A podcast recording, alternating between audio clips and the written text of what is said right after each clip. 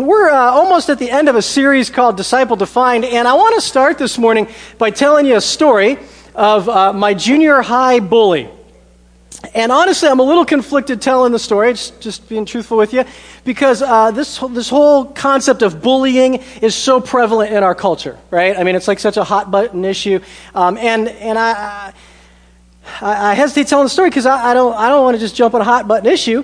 Uh, and honestly, I'm a little conflicted in the whole bullying thing. Now, don't, don't hear at all that somehow I'm advocating bullying or, or I think it's a good thing. It's not. Uh, it's absolutely, I'm against it. But, but I, I do know from my own experience that sometimes bullying has provided great opportunities for us to teach our kids that uh, some people suck. I don't, I don't know how to put that in a more appropriate way, but it's what I mean. And again, I'm not saying it's okay. I'm just saying that that, that was m- more than likely a common experience for most of us and, and how we kind of learned that not everybody in the world is nice. Matter of fact, I, just out of curiosity, if you were bullied in elementary school or junior high or high school, would you just raise your hand? Yeah, that's a big chunk, right? Now, if you were the bully, would you? No, I'm just kidding. Don't, don't. You're not supposed to raise your hand. Good night. Did you notice them, though? Right? We'll get them later. Just kidding. That's bullying. Here's the story I want to take, because I think it sets up where we're going uh, this morning. Is His name was Norman Clark. It's seventh grade for me, 1980 something. And um, uh, I don't really honestly know why Norman uh, decided to target me with relentless uh, bullying. I do know uh, that it started with something seemingly stupid um, but at least in my brain, this is where it started. Seventh grade basketball. Um, I think it was like, uh, I don't know if it was like a basketball league or something. I, was, I just know I had a uniform on. I didn't know what I was doing. We got these weird little cards. Did they, they don't do this anymore where they made like sports cards out of you. Do, do you remember this? Anybody remember this? Was, do they still do it? Oh, this is great ways to make money off parents, right? Anyway, so I still have this little card with me and this little. Well, Norman Norman Clark was an athlete. I mean, he, that was his uh, his trajectory, man. He was a tried and true athlete. And I, on the other hand, was was pudgy. and so uh, we're playing basketball, and, and, Norman was guarding me or something. I don't really know. I don't even know anything about basketball. I was just having fun with my friends, right? And so um, Norman used to do this thing whenever I'd start dribbling the ball, which was like important because dribbling's hard. And I'd be dribbling the ball, and he'd put his hand on my hip, right, and, and kind of direct me. And I guess that's I don't know if you're supposed to do that. I don't really know. But he'd like push me around a little bit and kind of not let me whatever I was supposed to be doing. And the coach would always yell at me from the side. He always yell, "Slap his hand away! Slap his hand away!" And one day, I was just like, I got tired of the coach yelling at me, I think. And so Norman was on me, and I was dribbling, and I was trying to move back, and he had his hand on me, he was kind of pushing me forward, and I slapped his hand away. Like, no big deal, right? And that was it. Like, Norman, uh, uh, uh, I, don't, I didn't factor on his radar. I don't know if he knew my name or that I existed. But that was it. Norman was after me. And anytime he would see me, it, it would be some experience where he would be in my face, seventh grade year, and eighth grade year, and ninth grade year and 10th grade year. And in 11th grade, I'm like 17, right? I, I, had learned kind of his route. I'd know his schedule. I'd know where his classes were. I'd go a different direction. I'd find a different route, a different path. If I'd see him walking down the halls, I'd just take a left and, you know, find a long, forever way to get to my class just to avoid uh, Norman. And, and, in my 11th grade year, 17 year old kid, 11th grade year of school, uh, something happened. I don't, I don't know what happened, but uh, one day I just got, I think, tired of like walking different routes and whatever. I, I don't know why I did that. And, uh, and it just put me on the same path as Norman. And Norman uh, walks towards me and kind of has me cornered in this locker uh, area. I was at my locker, whatever. My, my friend is, my one friend is with me. And Norman comes up and he's got his guys, eh, whatever. And, um, and, he, and he comes up to me and he starts, he just gets real close and he says, I'm going to beat the crap out of you. And, uh, and I don't know what happened. I don't, I don't know. I know my friend next to me starts doing stuff like this, like, you're going to die, right? And that, okay? And, and, I don't know what happened in me. I don't know if I had Lucky Charms for breakfast. I don't know if I watched another episode of cartoons. I don't know what went on that day. But when Norman said that to me, I, I, I know you think you know where this story's going. You don't know where the story's going. I thought it was the funniest thing on the planet. I started laughing. I have no idea why I found that funny. Like, getting beat up's not funny or at all, I don't think. But I thought it was super funny, and Norman said, I'm to beat you. And, and I started laughing. And I'm kind of cracking up, and now my friend next to me is doing this number. Can I have your stuff? You know, or whatever. And, and I started laughing because I thought it was the funniest thing on the planet. And, and Norman said, uh, Oh, you think that's funny? And I thought that was even funnier. Now, I wasn't like, like trying a tactic here. This was not like intentional. I don't know what was wrong with me. And what's really funny is that Norman didn't know what was wrong with me either because as I'm laughing at him and he's getting closer to my face and he says, You think that's funny? And I'm like, Yes. And I'm cracking up. He goes, This. Like maybe I shouldn't pick on the crazy kid. I don't know, right? Norman backs away, and, and I'm just laughing because I think this is funny. And, and this, this weird little, this, I remember this part clear as day. This weird little situation happens where Norman looks at his guys and looks at me, and then just laughs and walks away. I, I don't, I don't know what happened that day. It was the weirdest thing on the planet. What's even weirder than that is that uh, that was the last time I ever saw Norman, like at school. I mean, I don't, I don't know what to make of that. I, I, I, mean, it was a big school, but still, you see people, you cross paths, and I had another year and a half going on. And, and, I never saw Norman again. I don't know if it's just I didn't care anymore, and so he wasn't, you know, on my radar, so I wasn't hiding from him or whatever. I, I don't know what happened. I don't know if he moved schools. Honestly, to be honest with you, I, I don't, I don't know what happened to him at all but it's, it was super strange. And it took me some years, because even as a junior and senior in high school, when it sort of ended and I wasn't worried about him anymore, I still had no clue why he did that. Like, what caused him to target me? It wasn't this stupid thing in basketball. That was dumb. It didn't even matter. He, he could have been mad for a moment and out or whatever. And so trying to figure that out. And it wasn't until years later, and I was reading an article in some magazine or something that helped solidify it in my head. This was the tagline. The end of the article said this It said, So don't take things so personally. People are not against you, they're just for themselves. That was huge to me. I was like, oh, and Norman came back flooding into my brain that, you know what, I don't think he was ever really like after me. He was just for himself. See, Norman had a me problem. He had the wrong pronoun at the focus of his heart, and it caused him to be the way he was. It's interesting because if I went around and asked all of us who raised our hands that have been bullied, my hunch is that, that, that we've got some similar story that that person probably had a me problem. And if we really, really wanted to get into it today, we might look at ourselves and ask ourselves, are, are, are, are am I any different? And that, that's where we do want to dig a little bit today, because we're in this series called Disciple Defined. We've said a disciple is someone who follows Jesus, is being changed by Jesus, and committed to the mission of Jesus. And the reality of that is that that has to impact everything around us. Last week, we, we talked about how it's got to impact our actions. So if, the, if, if our works, the things that we do, aren't impacted by being a disciple of Jesus, then we've got to ask some questions.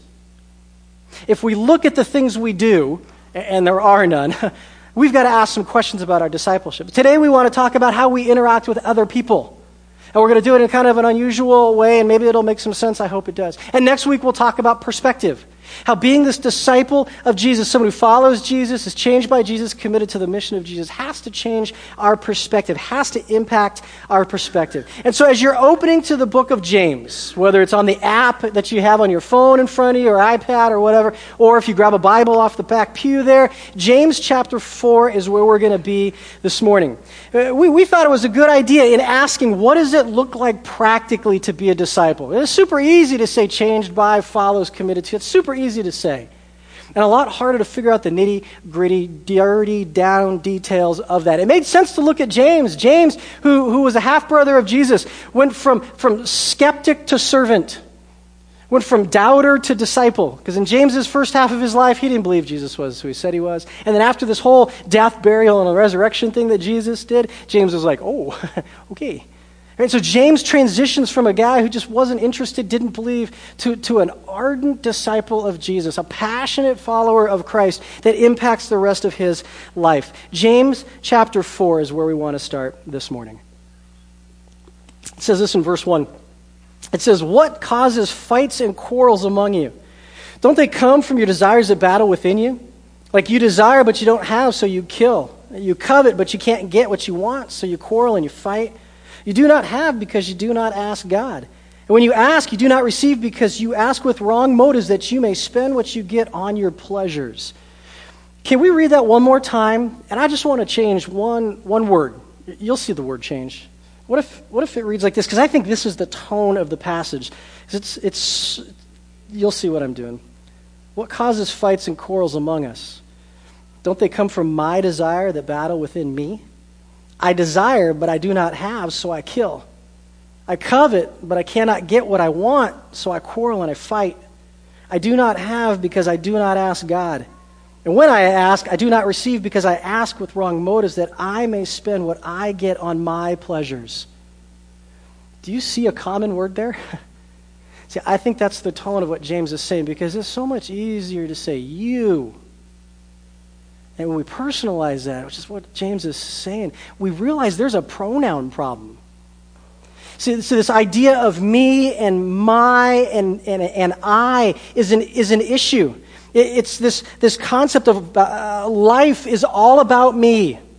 It's all about me. It's what I can get out of it. That's the problem. That's the same problem that bullies have.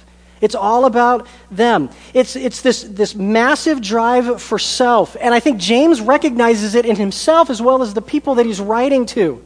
And I'd submit maybe us this morning as well. That drive puts self first. It says stuff like, I should be happy and satisfied above everybody else because I'm more important than them. My rights should never be infringed. My experience is what governs everything I do and think because it's all about me.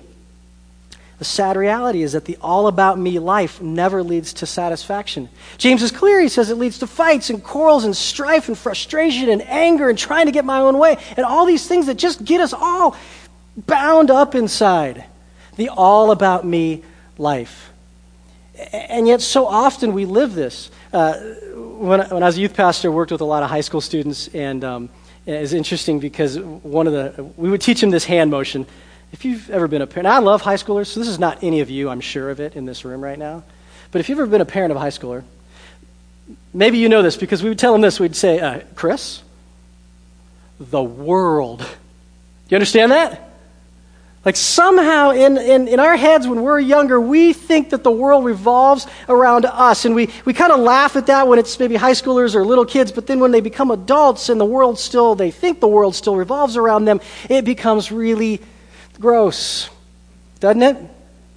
And so James is so clear because he says, when we live this world is all about me, when we live the way that just says uh, me first, that it's all about me, it doesn't lead to, to any kind of satisfaction or hope or health. It leads to fighting and friction, chaos and trouble, murder of people's character or future reputation, all because we're internally frustrated that we found out that the world really doesn't revolve around me. And yet, so often we live as if it should or still does. It's interesting because in verse 3, James says, you know, you ought to be talking to God about this. You ought to be asking God to help you figure this out. You ought to be asking Him for these things that we want so badly. But he says immediately, but, but unfortunately, when you ask, you ask in wrong ways for wrong motives. Those, those prayers might sound more like, hey, God, let them see how good I am. Let them realize how right I am. Make them understand my perspective or my point you see the pronoun problem still? It's all about me. James says this is a problem. And in, and in, verse 4, because he wants to get the attention of people who are, who are living the all about them lifestyle, he, he, he says this. He says, You whores. That's strong language, right? We just had a moment of uncomfortability, but that's really the translation there. And I, I know our, our, our Bibles uh, sanitize that a little bit for our benefit. It's uh, you adulterous people, but it's really, it's really rough language because he's getting their attention and, and using uh, an imagery like you should have been faithful to what God has called you to do, but instead you've taken other lovers, you've taken other people as first place in your life, or you've taken other systems as first place in your life and you've chased those and aligned yourselves with those instead of the, the, the spouse, the system, the, the person that I gave you. This is what he says in verse 4. He says, You adulterous people, don't you know that friendship with the world means enmity against God? Therefore, anyone who chooses to be a friend of the world becomes an enemy of God. Or do you think the scripture says without reason that he, God, jealously longs for the spirit he's caused to dwell in us?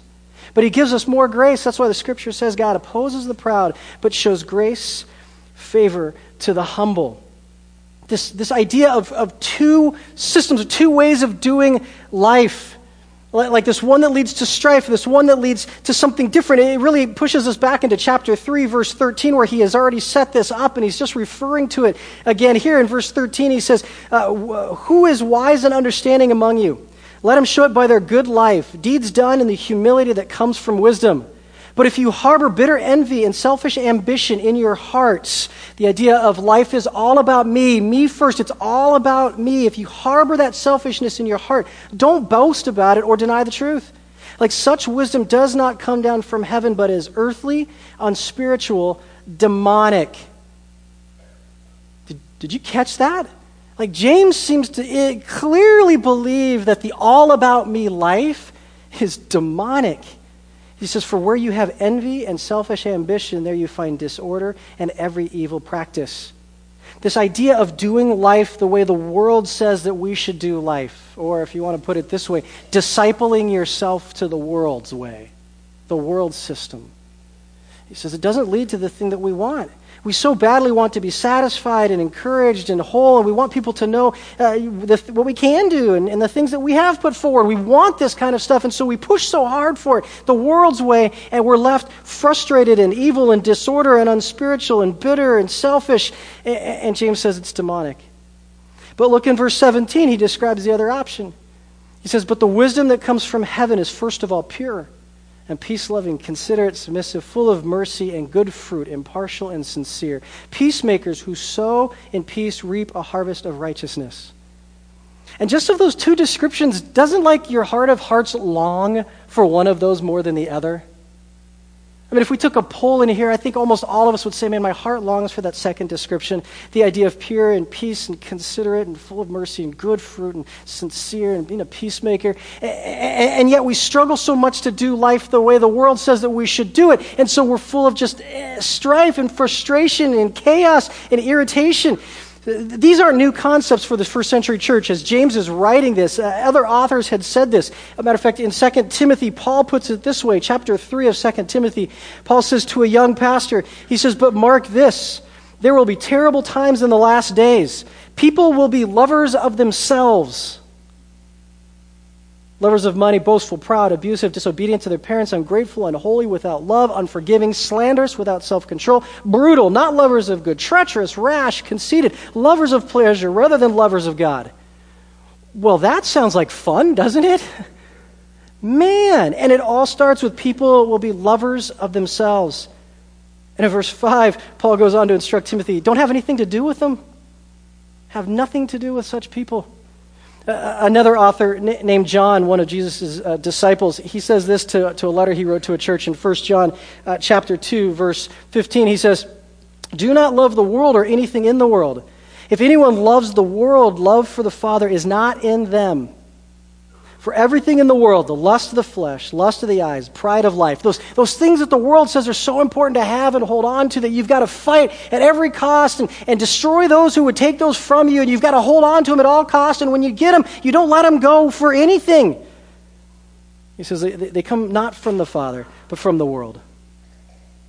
Not from the Father, but from the world. I don't want you to hear that you can't have fun and, and like you're not allowed to watch Netflix or Stranger Things or something like that, because that's not what this is talking about. It's not talking about not enjoying. I mean, tr- uh, Christian communities for way too long have used a verse like this to say, well, that's why you can't have a, a car that runs or nice clothes or uh, entertainment. And that's not what it's talking about. It's talking about a world system. It's talking about who we disciple ourselves to. It's talking about what we follow. It's talking about doing life life the world's way or doing life the way God says we're to do life. Does that make sense?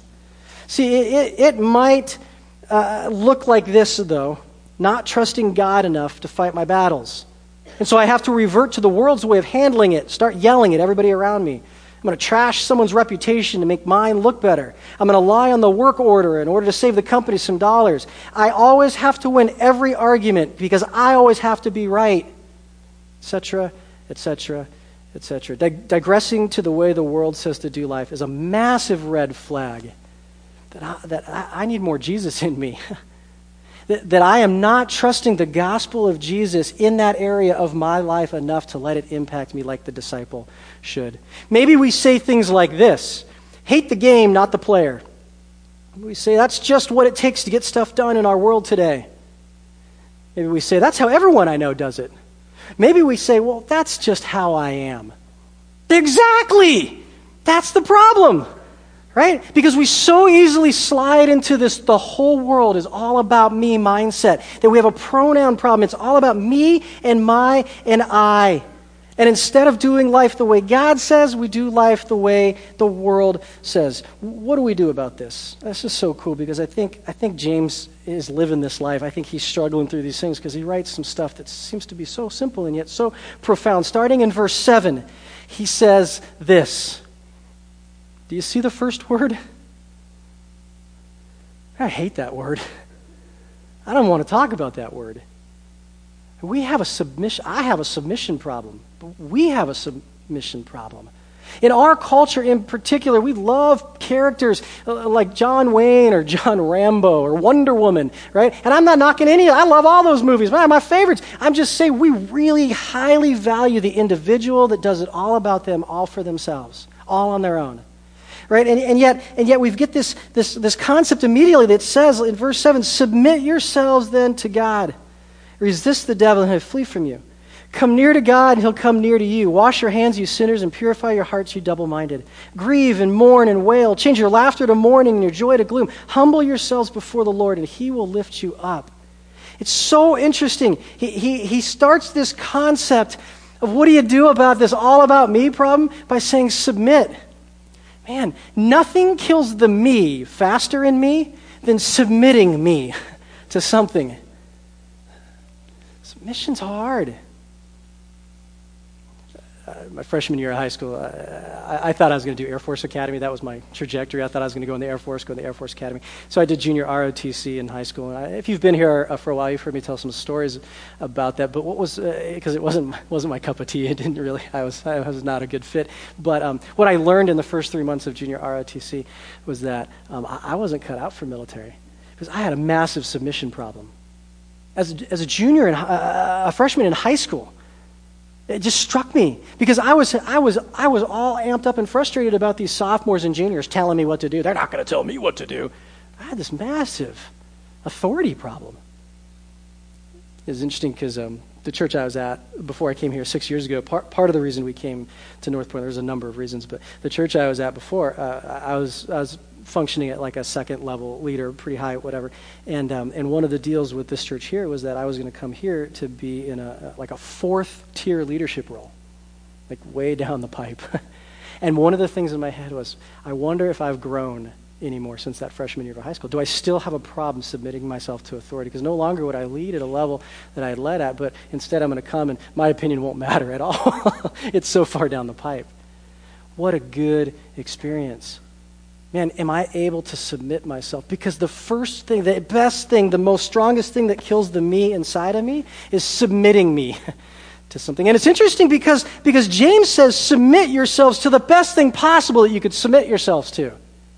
Like to submit yourself to God, who is only out for my best interest and knows me better than I know me and has these great ideals and plans and concepts for my life, even though it may not always feel that way. God is for me, not against me.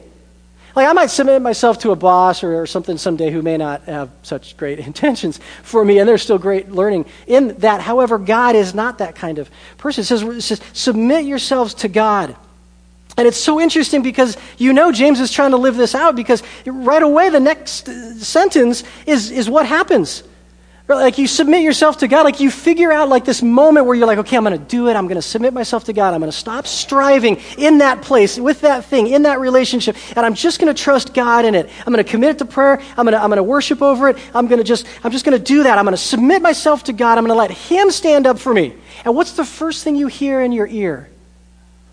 Well, you're an idiot. That's never going to work. They're going to run all over you all that you've worked for is going to get taken away. Am I wrong? It's interesting.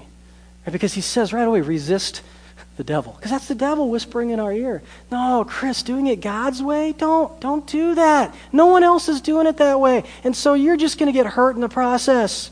You got to fight for your right. You got to. He says, resist the devil.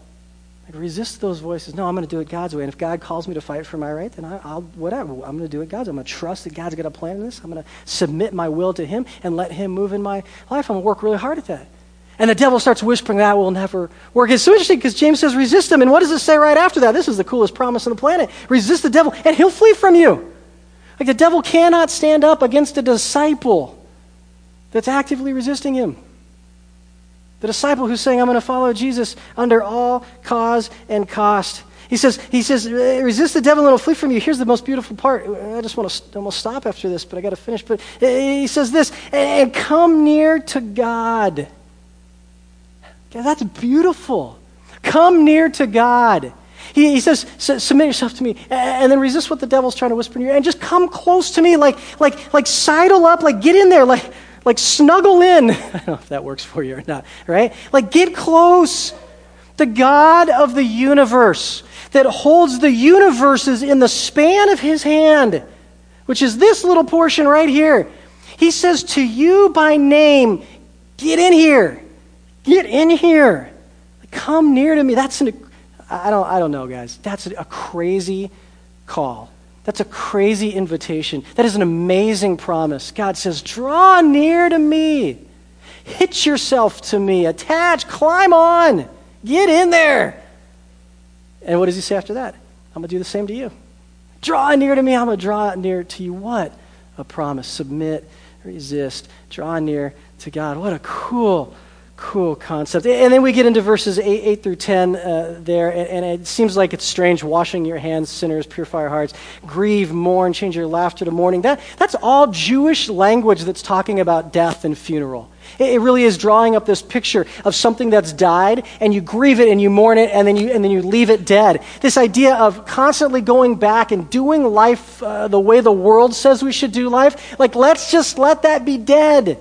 Stop pulling it out of the casket and propping it up and putting it next to you and trying to live that way. He says, Draw near to me. Draw near to me. Submit yourselves to what I want to do in your life. Stop, stop chasing what the world says is the way that we're supposed to do life. Disciple yourself after me. And we get this death language picture.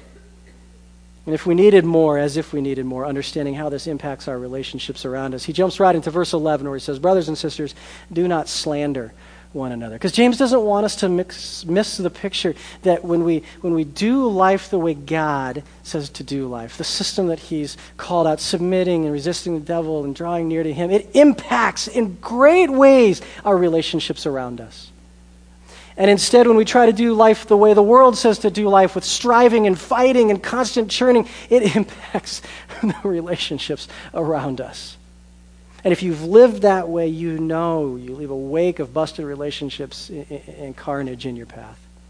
And instead, if we chase what God has for us to chase, if we disciple ourselves to Jesus, that impacts in amazingly positive ways our relationship with people.